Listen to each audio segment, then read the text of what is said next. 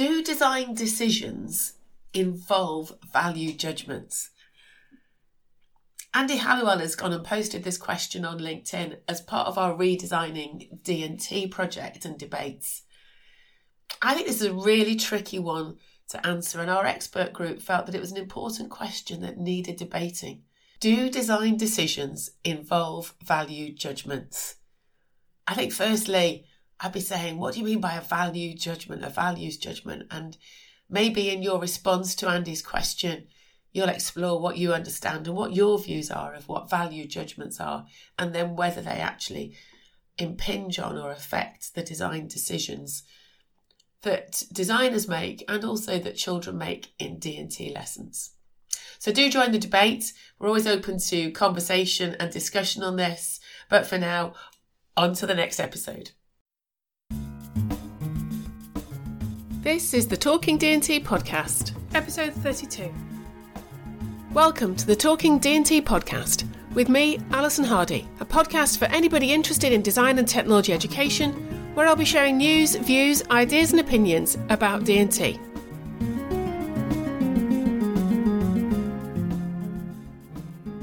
Okay, so this week's podcast has come from a Twitter conversation I had a couple of weeks ago with a number of people. When, first of all, it started with Liam calling me out, Liam Anderson, that is, calling me out and saying, Come on, Alison, uh, can you recommend some books for design and technology teachers to read? Now, he, he mentioned a few other people in the first tweet, and uh, several people got back to him. But it was a Friday, and I was tired. And 14 tweets later, I think I'd made several points about what to read and how to choose what to read. So, for those of you who aren't on social media, I thought I'd share some of the views and opinions that I had given in that. I can't even say it's a conversation because it was just me tweeting one after the other after the other on a Friday. So it started off with Liam asking, So, what are the books to read? So I'm going to make no bones about making a plug for the fourth edition of the Learning to Teach Design and Technology book, which comes out in September. I might have mentioned it in a previous podcast. But even if you are a practicing teacher and well established, I'd recommend it. There's there's really good people in that book. Um, there's some really interesting perspectives. We've got some new perspectives in the books. If you've got one of the first three editions, you're missing out if you don't have the fourth.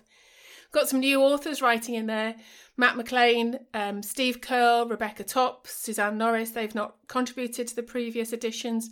So you're getting some new insights from different people about design and technology. So that's the first book I would recommend. Then there's a new book out by edited by David Barlex, and it's about pedagogy in design and technology. It's out by Springer. Um, there's lots of chapters in there from international authors, very well respected people in the field of design and technology. The, the one caution I have about it, it, it is expensive. Okay, so if your school's got a bit of a budget, that might be the place to be asking them to um, pay for that that copy. You can download chapters and pay for individual chapters.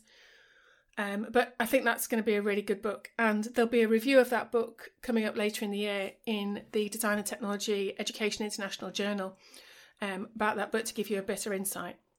The other book I'd recommend is um, the Debates in Design and Technology book, and that is quite an old book now. It was published in 2013. It was the first edition then. Gwyneth Owen Jackson edited it. It was a replacement to a book that some of you may, who've been around teaching for a while longer, may remember, called Issues in Design and Technology. Um, I'm going to make another plug. I'm just writing the proposal for the second edition. I mentioned it a couple of ed- um, podcasts ago, podcast episodes ago, and I'm currently working out what are the new debates. Some people have emailed me, so thanks very much. If you've got any other ideas, please do drop me an email about what you see as the debates in design and technology that we need to be discussing and are worthy or need a chapter or an area to be discussed in that book.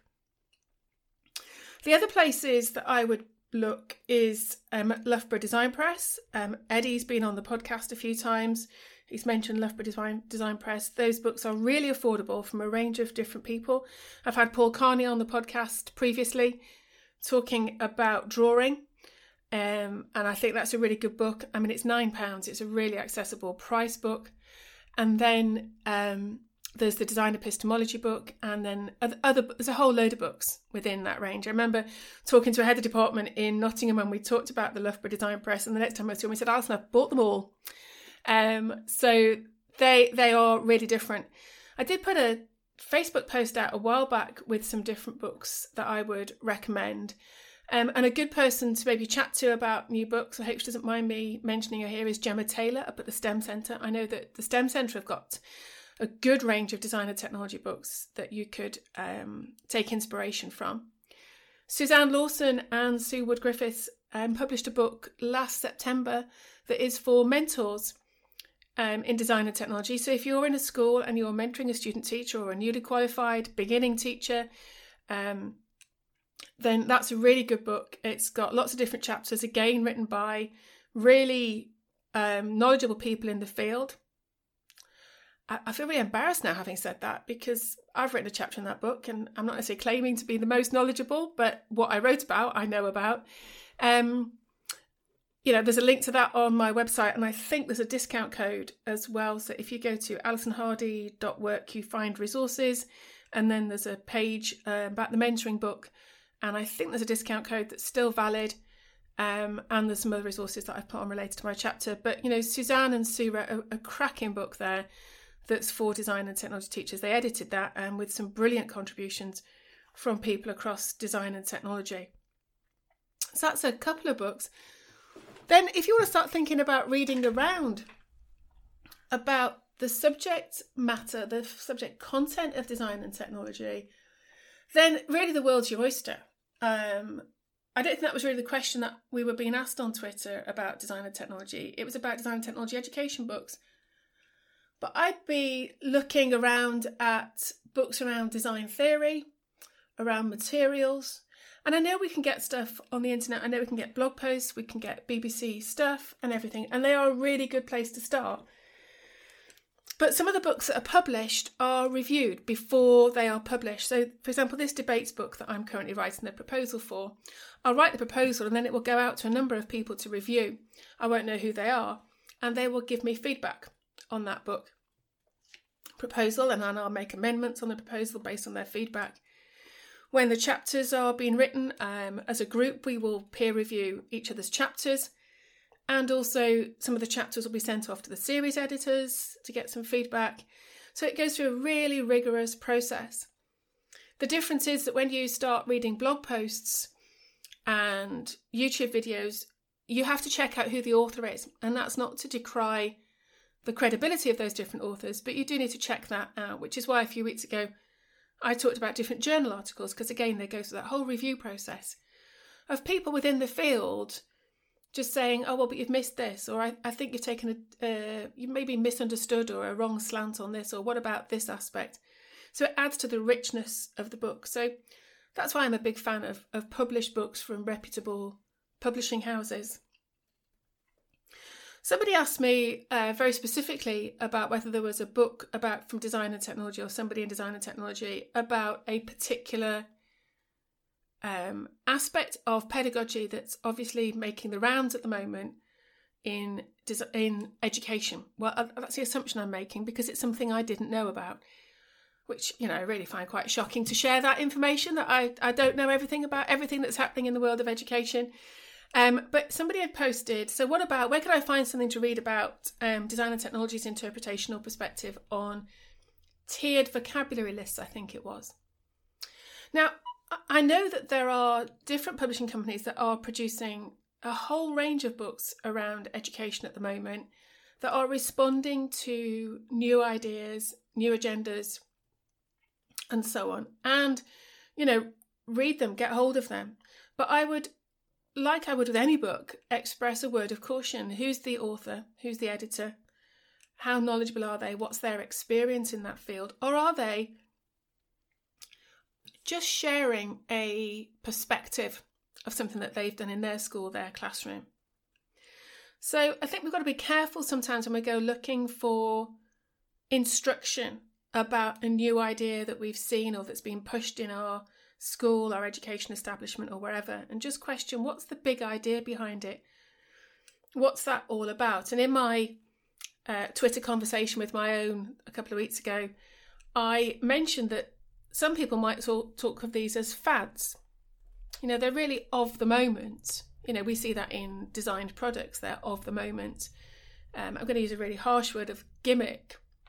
I'm not saying that these ideas about pedagogy are gimmicks, but they some of them are of the moment. We have to test them out first of all. But I think, and I think the way to do that is to ask ourselves: so what's underneath it? What's underneath that idea or that strategy? What's it what's it actually all about? So I was looking back to when I was in the classroom when I was teaching. Um, and also when I first started being involved in teacher education 10 years ago, what were the things that were coming up um, in schools in design and technology lessons? So, so this was one that is that is still used. Um, that is has has got a particular intention. So you know, one of the things that was mentioned quite a lot in sort of the early 2010s was around lollipop sticks. So you have a class of children, and each lollipop stick has a child's name on it. And so if you're going to ask a question, you you draw out a lollipop stick, and then you get an idea about. Um, make sure you've asked everybody in the class a question because then all lollipop sticks are gone from the tub, or you can group them and say, well, this group of children you've planned it are going to be answered these questions, and so on. Now, that would come up as a recommendation of something to do. But what we had to think about was so that's just a strategy, not just a strategy, that's not to belittle it as a, as a, as a way of something to do in a lesson. But actually, what that strategy was about underneath it, the big idea, was about inclusivity in one way, making sure you're not asking the same children questions repeatedly but was also about planning your lessons to think about who you were going to ask which type of questions to. And also then helping you to think about planning your lessons for scaffolding. Sort of, you know, and and encouraging the children to think deeper by deliberately asking different groups to focus on different questions and using the lollipop sticks to to organize that. So that's what I mean by when we look at new ideas are out at the moment and books are coming out really quickly and suddenly lots of people are writing blog posts and, and doing podcasts about them like this we have to question what's the big idea around it? What's the what's the concept that we can unpick that actually maybe has been there for a long time? Because i remember when the new national curriculum for design and technology came out in 2013 14 started to be taught in 2014 and there's a whole thing about iterative design, and loads of materials were coming out about it. And I remember talking with colleagues who'd been in the design and technology education profession for a lot longer than I had, and saying, but that's been around forever. This idea of revisiting, redeveloping our ideas, this cyclical spiral approach, has, has never gone away. That's, that's always been there. It just has now this new ish label. So that's what I mean is that we have to think, but what's going on when we do iterative design? It's about encouraging children to develop, rethink, reframe their ideas, not just coming up with one idea, but actually, as we do in good design and technology education, encouraging children to draw on different aspects of their knowledge and experience and skills to develop and refine their idea, as I talked about a few weeks ago, to a resolution. So what started off in twit on Twitter as a so Alison, what do you recommend I read? Ended up in a well, we have to think about the big ideas and the concepts because sometimes these aren't new ideas. These things that we're asking to read about, sometimes they are just presented with a different label. So that's my main focus for this week's session. Um, I'm going to give a, give another plug. I've, I think I've given three plugs so far in this podcast episode about different books. Um, you'll have heard uh, Eddie talk last week um, about knowledge. That's the final one of the series from Eddie.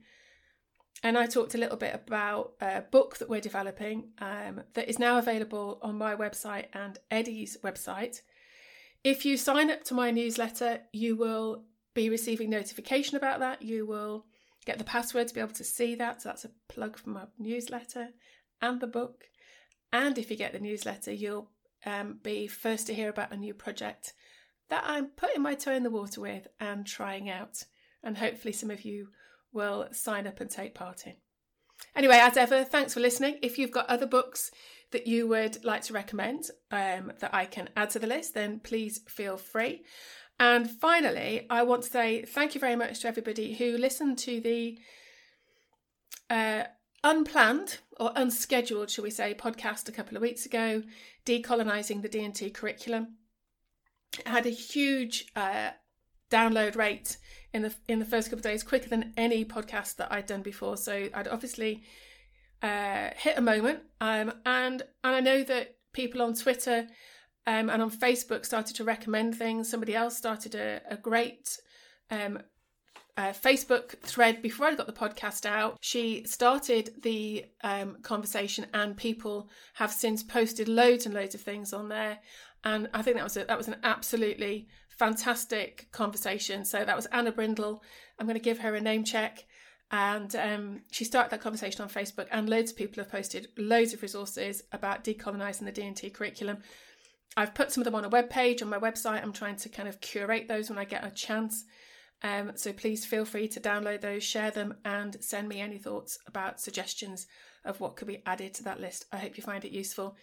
And that's it. I am definitely now going to finish. Thanks for listening. And if you've got any comments or feedback, as ever, you can contact me via my website, alisonhardy.work, or on Twitter at hardy underscore Alison.